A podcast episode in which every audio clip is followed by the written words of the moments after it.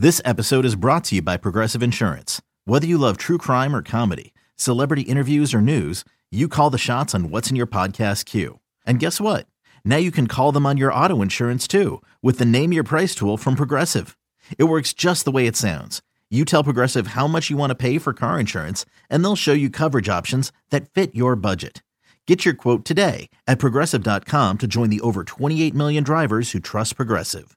Progressive Casualty Insurance Company and Affiliates. Price and coverage match limited by state law. Welcome to the official podcast of the Milwaukee Brewers. This is Brewers on Tap. Here's the pitch. A curveball!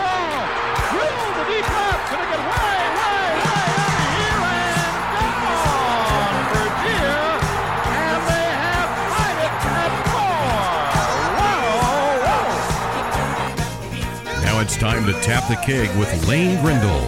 Well, hello everybody, and welcome once again to Brewers on Tap. We are back with another edition, a special edition. It's the post 2020 MLB Draft edition of Brewers on Tap, and of course, it's been a while since we've talked.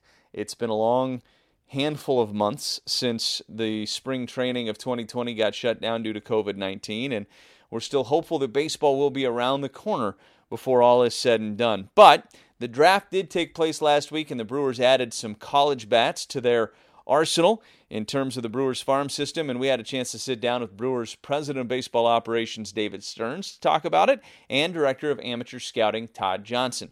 And without further ado, let's jump right into it. Here is David Stearns on the Brewers draft. Let's break it down. David Stearns is our guest now here on Brewers on Tap. And of course, the, the main conversation about the MLB amateur draft, which of course took place last week, and we'll get into that in just a moment. But we're getting closer and closer to hopefully having Major League Baseball here in uh, the coming months. And so, uh, as you kind of get prepared for that, David, what is your daily schedule like as you look at, well, we could play now, we could play at this point in time, and here's what the rosters may look at? Everything's so fluid. How do you stay on top of it? There's so much speculation right now, and that that is what makes I think everyone's job within the industry a little bit challenging at the moment. Is we just don't know when, and we don't really know what. Um, and until we get those two questions answered, all we can do is is really scenario plan and and try to have blocks of plans in cases of different scenarios, and then we know that when we're when we're told uh, we're going to have to move pretty fast. And I do think we can ramp it up fast. I think we're prepared. I think all 30 teams are prepared to ramp this up fast. But step one is is we need a date, and step two is we need to know what rosters are going to look like. And and unfortunately, at this point, we don't know either. So all we can do is is do our best to be prepared when we get the when we get those pieces of information. I think one thing that's safe to say is it's it's going to be a shorter season. I mean, here it is in in in almost late, you know, mid June at this point, and we haven't played baseball yet. So it's it's going to be a shorter season. Have you given a lot of thought internally to how your roster is made up and how that might play over a shorter season versus a longer season, especially with Craig Counsell's managerial style? There might be some advantages to that potentially. There could be certainly if if we're if we have an expanded roster size, if we have uh, if we're able to use 28, 30 players for portions of the season, that hopefully will, will benefit us. We believe that we have uh, a 40 man roster that, that could work well in those types of scenarios. Certainly in, in September's of the past, we've been able to compete very well with expanded roster sizes, and Craig does a great job of using um, extra guys on his bench. And so if we're afforded that luxury, I, I think we'll be in good shape. In terms of, of how a shorter season or fewer games plays out, it's so tough to tell. I, I think there's been plenty of commentary about that even to this point about injuries potentially taking on a, a greater uh, level of importance, which they which they certainly will. Um, hot starts, slow starts take on a greater level of importance. Uh, step one is going to get, be to get everyone to the to the starting line healthy. Um, we're going to have some form of a bridge training period. We don't know what that's going to look like either, but we have to get everyone through that period into the starting line healthy, and that that would be a really good first it's no doubt about it. It's it's a fascinating time right now to to to be in your chair. I think everybody understands that. and uh, we'll kind of wait and see what the next couple of days and weeks bring, and hopefully we'll have baseball around the corner. Let's talk about the draft though, because um, what a unique situation that was. And I, I was talking to Todd Johnson, and, and we were laughing how like I mean, the fourth and fifth round picks get a lot of attention. Not that they don't in normal years as well, but when you have 40 plus picks, 50 some draft picks, maybe total, depending on uh, the year, uh, everybody can kind of get lost in the wash a little bit after that first and second round. That's not the case. Everybody's probably paying pretty close attention to all five guys that were selected in this year's draft. Overall, you had to really like what came to you at your picks. You got good college bats, guys that should be able to move um, at, at a decent pace once they get into your system, and guys that all seem to have pretty high upside as well. Yeah, you know, you never know how drafts are going to play out. And going in, you do the best to stack your board um, in the order you want to take them, not really knowing who's going to be there at any particular pick. pick. But we are very pleased to come away with with five college position players um, who play premium up the middle positions, and it's really unique to find that.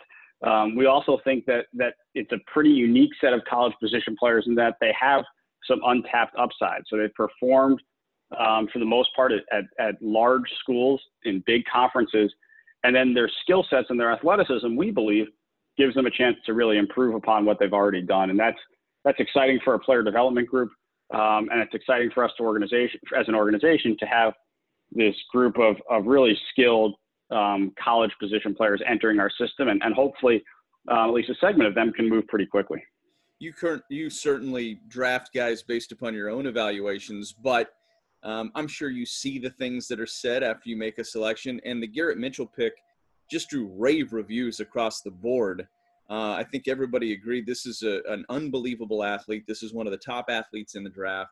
Physical, um, and and and certainly has all those different tools. And the power tool, I think, from everybody that I've talked to that have that, that have seen him, believe that that will improve and and really develop as he's in the Brewers system as well.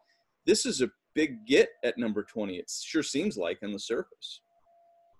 It is like to, to be able to get a, a, college position player with the type of upside that Garrett has in the in the back third of the first round um, is pretty unique. And I think coming into the, the week of the draft, uh, we probably thought there was a 15, 20% chance that Garrett would get to us. Uh, the fact that he was there was great. We were excited. Um, and, and, so uh, he's a kid we've known for a long time. Um, I remember watching him in, in high school. Uh, I remember watching him in a game that, that he actually squared off against Royce Lewis, who ended up going one overall that year. Uh, so it's it's a it's a guy we know really well. We believe in him. Um, I think candidly, he believes in the organization. He knows the Brewers really well, and so it's a it's a great match, and it's going to be fun to watch him progress through his system, through our system, and and ultimately get to the major leagues. You mentioned up the middle, and you, you just look at what you've been able to do over the last three or four drafts up the middle, and you look at the organization right now. Garrett Mitchell's the center fielder, Brice Turang a shortstop, middle infielder type. Of course, Keston Hiura is already at the major league level, but just one year into his major league career, you have a lot of up the middle talent right now in the Brewers organization. You have to love that.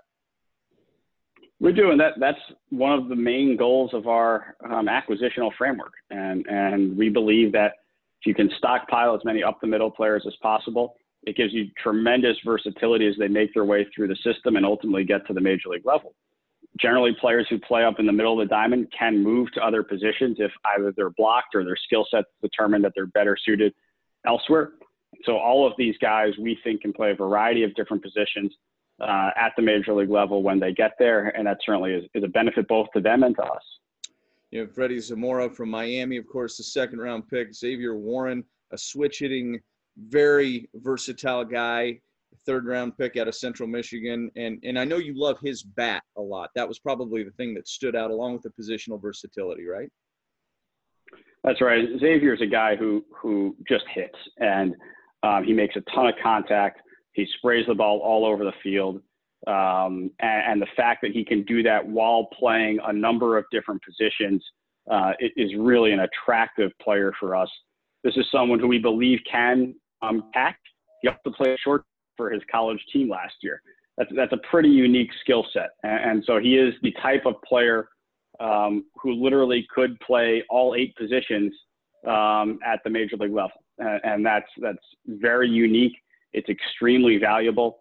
Uh, he's open to doing it, and so he's going to see some time behind the dish as he moves through our system. He's also going to see some time at various infield positions. And, and probably some outfield as well. And, and he's going to get used to playing all over the diamond um, because that's probably the role he fits at the major league level when he gets there. You also picked Joey Wiemer out of Cincinnati in the fourth round, big time power. Draws a lot of walks though too, so decent plate discipline and a big time arm. And then of course in the fifth round you take Hayden Cantrell, a shortstop out of Louisiana Lafayette, and that rounds out your picks, which is so, certainly a lot different than in years past. But now you're in a phase that is really unique, and that is signing undrafted free agents. There's a cap on the max at twenty thousand dollars. You you sign undrafted free agents after every draft, but this is a, a much more unique situation.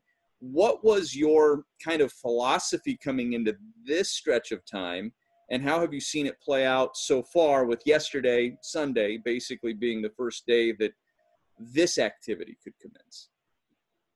Yeah, look, this is an opportunity um, to convince players that you're the right organization for them and, and that the Brewers are the best place for them to be. They're not only weighing offers and opportunities from other organizations, but most of them are weighing the opportunity of going back to school. And, and these are all really attractive um, positions for, for them to look into. So uh, we, we feel good. We're, we're only going to pursue players in this space that we think can really make an impact in our system. Um, you know, minor league roster spots are scarce commodities. And um, every year when you draft players um, or you sign undrafted players, it means that you're going to have to release others. And so we're very cognizant of that. And for us to make an investment post draft, it's going to require a player who we really believe belongs in our system, um, is better than, than what we have currently, and can move through our system. And we do believe there are some players out there, and we're pursuing them very aggressively. The one thing that you talk about a lot over the course of a draft is signability of the athlete, and that comes into play with different draft picks and whether or not this kid will sign for a certain amount. That part probably has resolved itself to a degree now, right? In this phase, because everybody kind of knows what the max number is, and guys have probably signaled whether or not they're willing to sign. It's just where are they going to sign? So you're almost more recruiting like a college program right now. Is that is that an accurate assessment of what's going on out there right now? I think there's some of both. Certainly, there's there's recruiting um, uh, away from other teams, and then there are some some players who are still determining whether, um, particularly college juniors, still determining whether they want to go back for their senior year um, or enter pro ball right now. And um, those are really challenging decisions, and and it's we're in such a unique environment. It's not an environment that these players necessarily planned for. Um, most of them coming into this year as juniors expected to be drafted, and were going to be drafted at some point over a normal 40 round draft. And, and now they're in a, a very different situation where they have to make um, a decision about their, their educations, their lives, their future careers um, with a lot of incomplete information. We don't know what uh, a minor league season may or may not look like later this year. We don't know what something like instructional league could look like in the fall. Frankly, we don't really know what a, a, a normal minor league season is going to look like next year.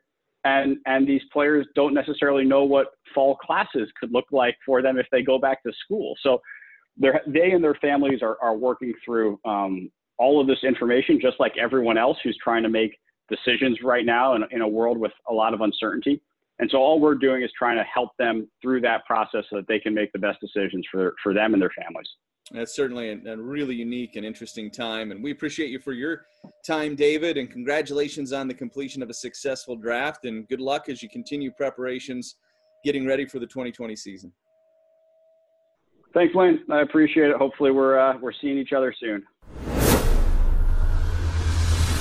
My thanks to David Stearns for joining me on the program, and of course, Todd Johnson who has run the draft over the last couple of years. This was a big job because so much was done via video and via virtually. And I had a chance to sit down with him and talk about the process and about the individual picks in the 2020 draft. Ah. Checking in on the farm.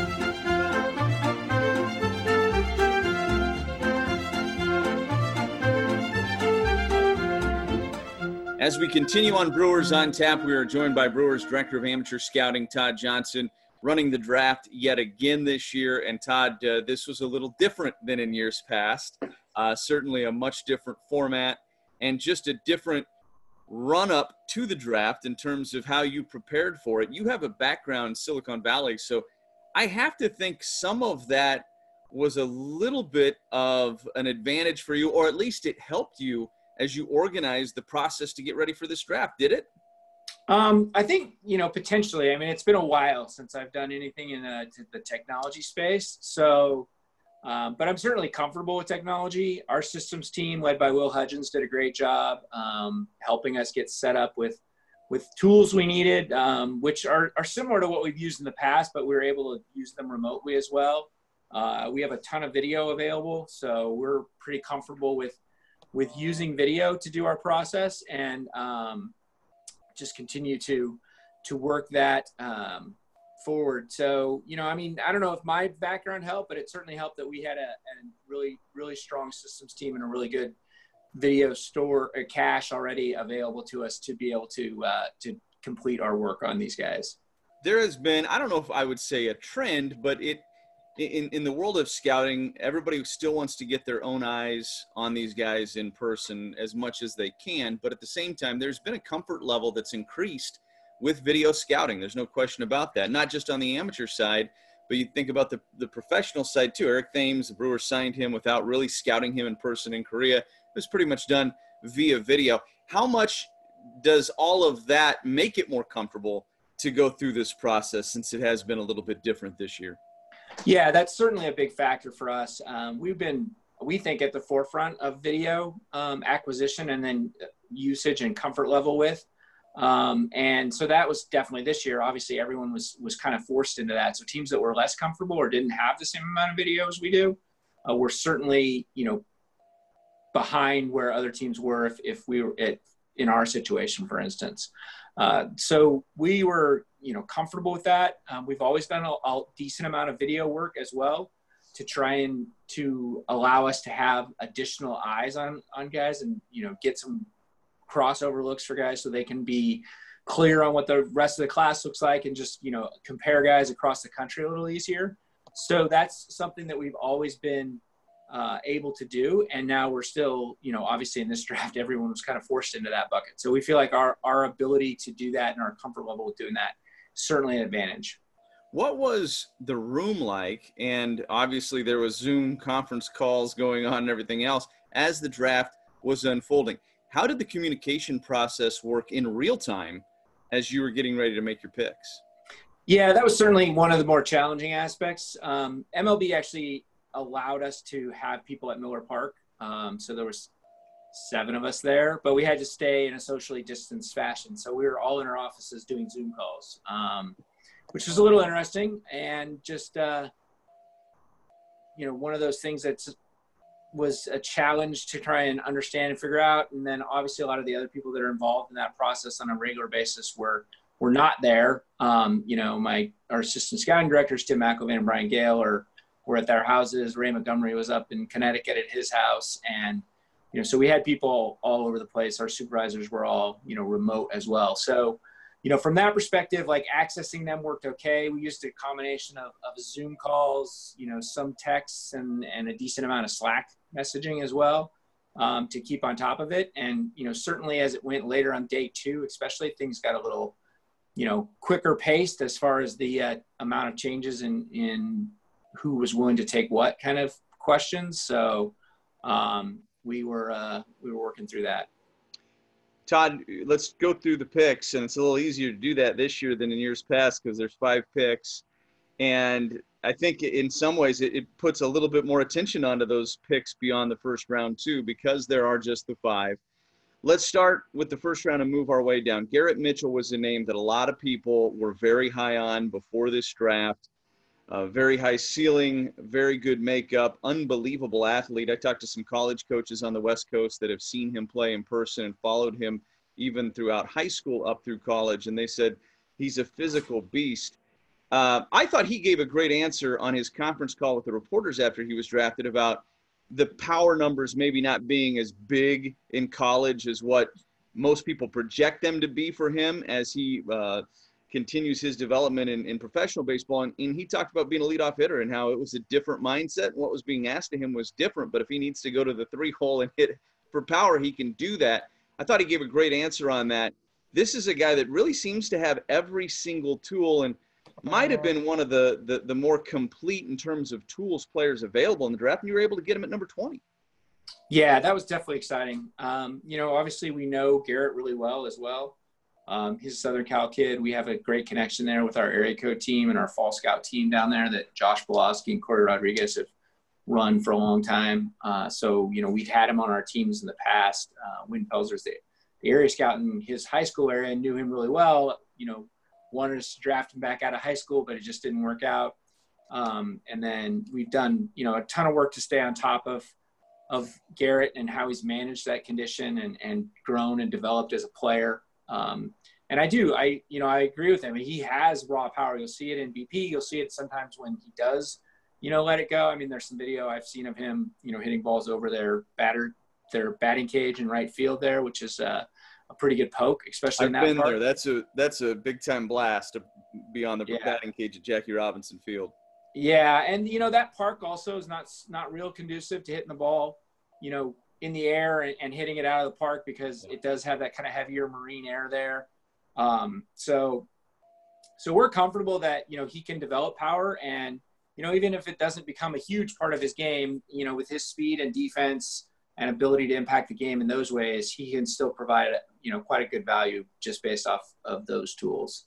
Really exciting player. A lot of the different draft analysts or gurus had him much much higher than number 20. So it sure looks like a steal for the Brewers and another really talented outfielder to, to throw into that mix, which I, I know you guys are excited about as well. Let's let's move down through the rest of the names and another Yeah. really high upside guys, Freddy Zamora, who you're able to get in the second round out of Miami, uh, rehabbing an ACL injury right now, but uh, defensively always been solid, but has made Yeah. some gains offensively over the last couple of years too. Yeah, coming out of high school, we actually, I mean, he's a well-known kid out of uh, Killian High School down there in Miami as well. So, you know, was a known guy. Um, we've, Laz Giannis is our area scout down there, did a great job getting to know this kid, understanding what was going on with him, keeping track of how he was doing with the rehab process as well, and getting all the information that we needed to be comfortable with where he was in his rehab. Uh, but yeah, he's another guy where, you know, if he hadn't hurt his ACL, in January, you know, he probably is not, he probably more than likely wouldn't get to 53, barring, you know, something unforeseen happen with his season as far as the quality of his year. And certainly, you know, feel like he's got more offensive upside than I think people give him credit for. Uh, he's a he's a good defender. He has some work to do defensively as well. I mean, as most college shortstops will have to, you know, just to clean some things up and and be more consistent on some more routine plays and those types of avenues. But we certainly feel like, you know, the offensive upside there with a with a guy we feel like has a really good chance to stay at short uh, can can really help us down the road. Toddy looks like a pretty physically mature kid too at, at the shortstop position. Looks like a pretty big, rangy kind of kid. Yeah, he's certainly. Um, that's another big improvement for him since he got to Miami. Obviously, they did a really good job there with him working in the strength and conditioning program, and you know getting stronger. Because that was the other thing with him in high school is he was pretty lean. Um, he's definitely you know filled out from there, gotten more of that that strength built in, and so we feel like you know that's that's a good thing for for us in that we know that that strength is there now. We don't have to go and have that extra you know piece of we need to get this guy stronger as well. You pick up a switch hitter in the third round from Central Michigan, uh, Zavier Warren. He played on the left side of the infield primarily in his collegiate career, but he was a college catcher. He has the tools to play catcher, and you announced him as a catcher. So clearly, there's there's one belief he can do it, but two probably some confidence in Charlie Greene as well to work with him to start. Yeah, we're definitely excited to, to get Zavier in. And he's a good athlete. I mean, that's first and foremost. He's a good athlete. He's a good offensive performer. Um, we feel like he's got, you know, really good field hit from both sides of the plate. So that was certainly, you know, a good thing that we are buying there. And we love the defensive versatility and the, the possibility of him catching. Um, you know, catching is hard. And so he is, he is game for that and wants to give that a shot. Um, and you know we'll give him every opportunity to develop in that space. We feel like Charlie does give us the advantage there, as far as somebody who can take guys who want to catch and have the physical tools to catch and, and turn them into good catchers. And you know he would catch, and and he's so he's been back there. It's not like he's not been back there. Not like he's never handled you know pretty good stuff. Yeah. Um, you know so the opportunities are there for him to develop in that space and, and we'll hopefully keep his flexibility and, and you know versatility alive as well and, and allow him to kind of play some other spots as needed as well your fourth round pick todd was uh, i think a really intriguing one really all these guys have a lot of intrigue in their own specific ways but joey wiemer out of cincinnati um, to, the two things that stand out to me about him are raw power and arm strength. It looks like those are two really plus skills of his. He had some big time exit velocity uh, in 2020 in the shortened college season. This is a this is a high upside guy. It looks like. Yeah, he's a he's another one that's you know a big physical athletic dude. Um, you know that we're pretty excited to get there. I think the other thing is, and, and people look at his his size and just kind of the way everything works, and you're like, uh, you think it's a, a, pretty raw kind of package that he's bringing to the table. But then you look at his performance numbers, and he's always done a really good job controlling the strike zone as well. Yeah. Um, so we feel like that gives him a good foundation to build on that power. Uh, you know, he's played kind of all three outfield positions. We'll give him a chance to run out to center field. You know, longer term, you know, does he stick there? I don't know. I mean, that'll we'll see how that goes for for him. But he's fast enough to cover ground out there. So and obviously has the arm strength to potentially go play right field. Um, and you know, he's not ever really been a pitcher, but he has pitched some in the past there, and it's pretty pretty good stuff off the mound as well. I think he's up to nine, touch 97 and has some feel for you know spinning spinning the baseball as well. So that's an interesting option that we will potentially explore as we go down the road in that space. And then your fifth round pick out of Louisiana Lafayette, Hayden Cantrell, another guy that um, with a better 2020 season, had big 2019, didn't maybe have the, the greatest start to 2020. It's just hard to gauge that anyway because it was such a shortened season, but probably was going to be higher on most people's boards coming into the 2020 season. Uh, another middle infielder type that uh, is really intriguing and really exciting. Yeah, Cantrell was the, the funny thing is, is and we looked at this. If you go back and look at his seasons, he typically follows that pattern he has been a slow starter pretty consistently and then bounce back and finish the year at, at kind of what his normal numbers look like. So we were fairly comfortable that this was just kind of his normal pattern that he didn't get to finish out. Um, he was really good last year in the Cape, so we've seen him with wood bat in his hand um, against top level competition. He was he was excellent up there. Um, he's a, a, really another really good athlete, up the middle type guy.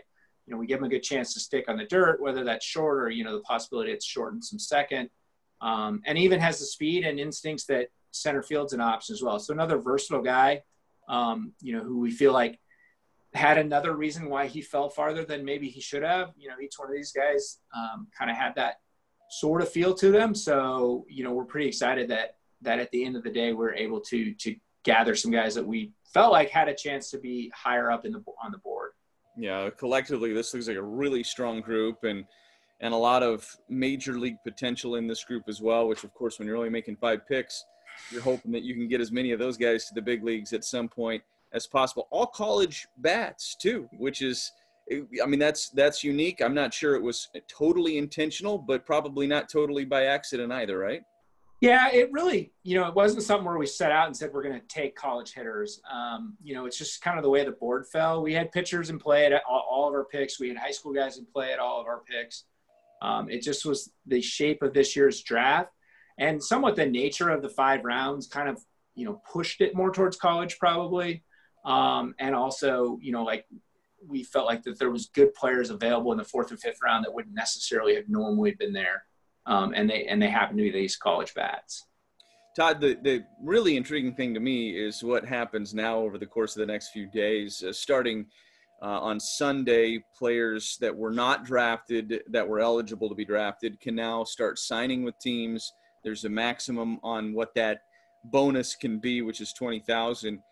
And so th- this is this is kind of unprecedented waters, so to speak. Guys that might have been sixth round picks through twentieth round picks, or even beyond that, are going to have some interesting decisions to make, and some of them have probably already signaled what those decisions are based upon the money. But as you start sifting through that pool, and I know you're starting to come to agreement with some different guys, what are some of your goals and how how much are you learning about this process as it goes forward right now? Because it seems a, like this could be a pretty chaotic couple of days for everybody across Major League Baseball as they try to stockpile as much talent as they can. Yeah, I think that yesterday was definitely the uh, the one of the crazier days that we've had. Um, and so it started at 8 a.m. yesterday. The closed period that MLB had put in place um, ended uh, 8 a.m. Central Time, uh, and I'm sure that the top you know, the guys that were deemed to be the top guys available in this market probably fielded, you know, 80 phone calls each from different team executives and did Zoom calls with most every team and, you know, that kind of stuff after that close period ended. Um, it was, you know, it was interesting because it was different than normal. Um, we always sign guys after the draft. Um, that's a, a, fairly normal part of the process. But after 40 rounds, the the group of players that's available is always, you know, quite different. Um, and uh, that's a that's a challenge um, to try and sort through you know this group of much more talented players. And then you know also we don't have the 20k restriction normally. Normally we can give those guys more than that. Um, so you know it has been a challenge to kind of try and come up with separators and differentiators. Um, you know our, our PD department uh, was was heavily involved in some of those calls we did yesterday to try and get guys to uh, to potentially come our direction. We still have a number of outstanding um, discussions that we're talking through that of guys that haven't agreed yet with a team. Um, you know, some guys we talked to and, and try and made a big effort with have have already signed, and then others that you know we we hoped would potentially be in this space have chosen to to most likely at this point not not take the twenty thousand and to go back to school and, and continue their collegiate careers and come back out next year in what they hope will be a more normal draft. Really interesting stuff, and we appreciate yeah. you giving us some time in the middle of what's still a really busy week for you. So thank you, Tod. We appreciate yeah, Congratulations on a successful draft, and we'll talk to you soon. All right, thank you. Appreciate it. My thanks to Tod Johnson for joining me on Brewers on Tap. That's going to do it for us in this special edition of Brewers on Tap. Hopefully, we'll have baseball coming up in the near future. Until that time, be healthy and be safe, and we will talk to you soon. Have a good one, everybody. I'm Lane Grindle.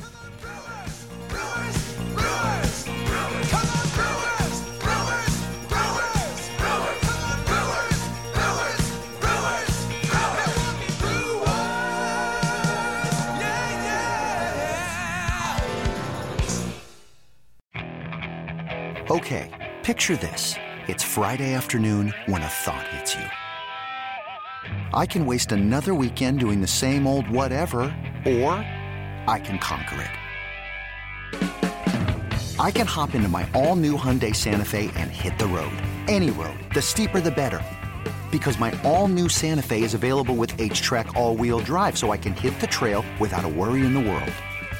Heck, with three rows and best-in-class rear cargo space, I can pack the whole family in with all our gear. We've got available dual wireless charging for our phones so we'll never lose touch with civilization and we won't lose touch with the primordial power of Mother Earth. So which is it? Waste the weekend or do something a little more epic? And conquer it in the all-new Hyundai Santa Fe. Visit HyundaiUSA.com or call 562 for more details. Hyundai, there's joy in every journey.